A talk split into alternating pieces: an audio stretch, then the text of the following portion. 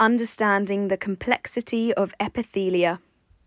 Epithelial tissue is a protective layer of cells bound together into sheets that coat the internal and external surfaces of major body organs.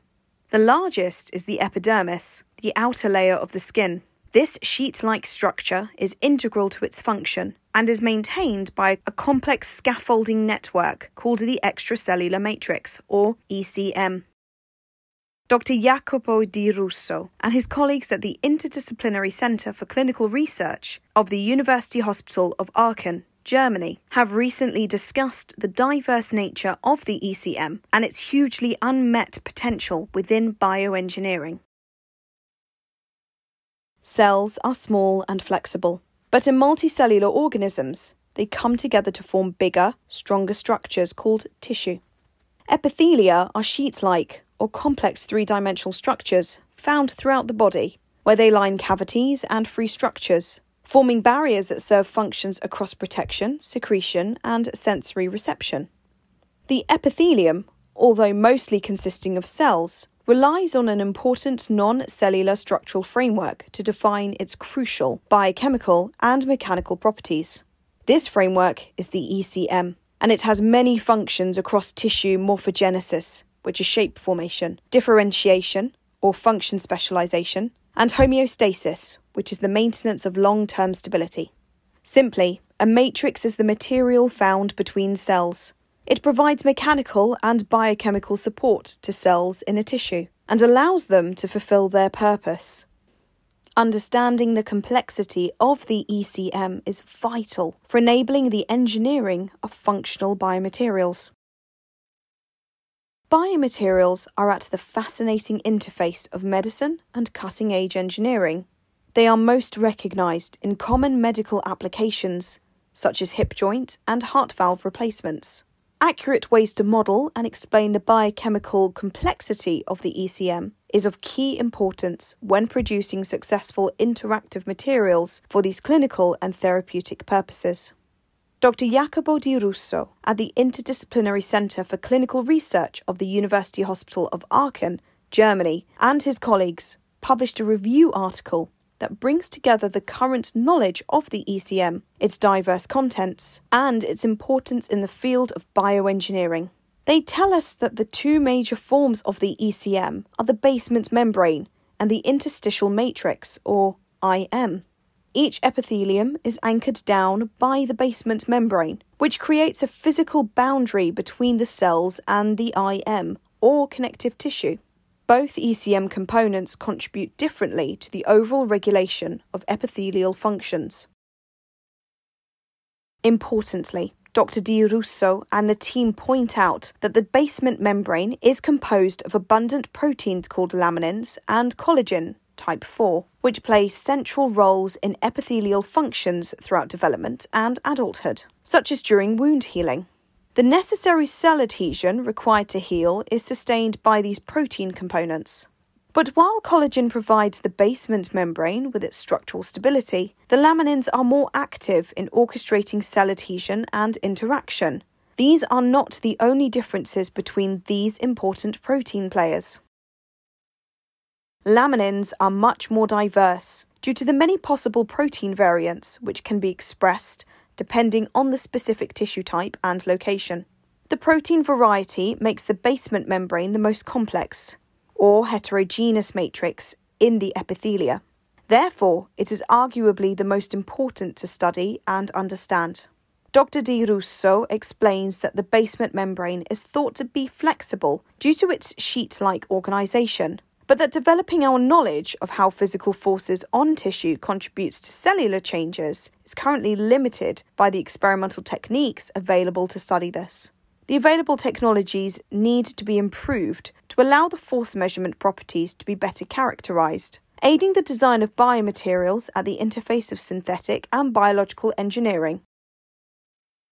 The other distinct layer of the ECM, the IM, is a network of loosely connected fibres containing collagens and elastin, which makes it more flexible. The mechanics of the IM have been more thoroughly characterized and, therefore, are better understood. But this flexibility can vary depending on the relative amounts of elastin and collagen present, the type of tissue, and age. To engineer functional biomaterials capable of supporting epithelial tissue, it is crucial to understand how cells adhere to the ECM. Dr. Di Russo explains that epithelial cells are tightly bound to their basement membrane by specific receptors, which act like a biological glue to help regulate cell function. Genetic mutations, which change the binding of these components, can result in epithelial malfunction and loss of tissue integrity. This is seen in some cancers and diseases like epidermolysis bullosa, in which people suffer from blisters on their skin. It is important to acknowledge that cells are not always stationary. An example given by Dr. Di Russo is that of leukocyte migration, which is when white blood cells move to a site of tissue damage or infection during an immune response. In this scenario, the force bearing role of the network is less important than its ability to be flexible and allow movement and cell crossing. These differing roles within the ECM contribute to its complexity, but also is useful to scientists working to improve biomaterial design and production. For example, Dr. Di Russo and his colleagues share that ECM derived synthetic peptides can be used to help promote specific cell adhesion to engineered materials. Understanding the biochemical and mechanical properties of epithelia are equally important, but must be considered within the context of their specific ECM environments and stage of development. Dr. Di Russo uses examples of work in the fruit fly, which has revealed that the ECM in the leg plays a role that is site specific and centered around the regulation of tension to allow leg development and elongation.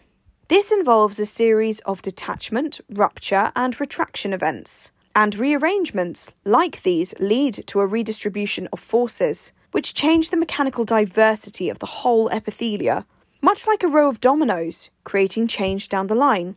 Dr. Di Russo and his colleagues explain that this is similar to the case of carcinoma, a type of cancer that starts in cells that make up the skin or the tissue lining organs. During this cancer, mutated cells cooperate with each other and create a local stiffness in regions of tissue. This creates transferable changes in the interactions with the ECM and vice versa, with the ECM controlling local tissue mechanics. Understanding the complexity of the ECM, its proteins, mechanical forces, and pattern dynamics, and the fine balance that exists between these components in health is fundamental to the development of functional biomaterials. Without this knowledge and information on the changes to these structures during aging and disease, biotechnologies such as these, which repair and replace failing biological parts, simply will not work.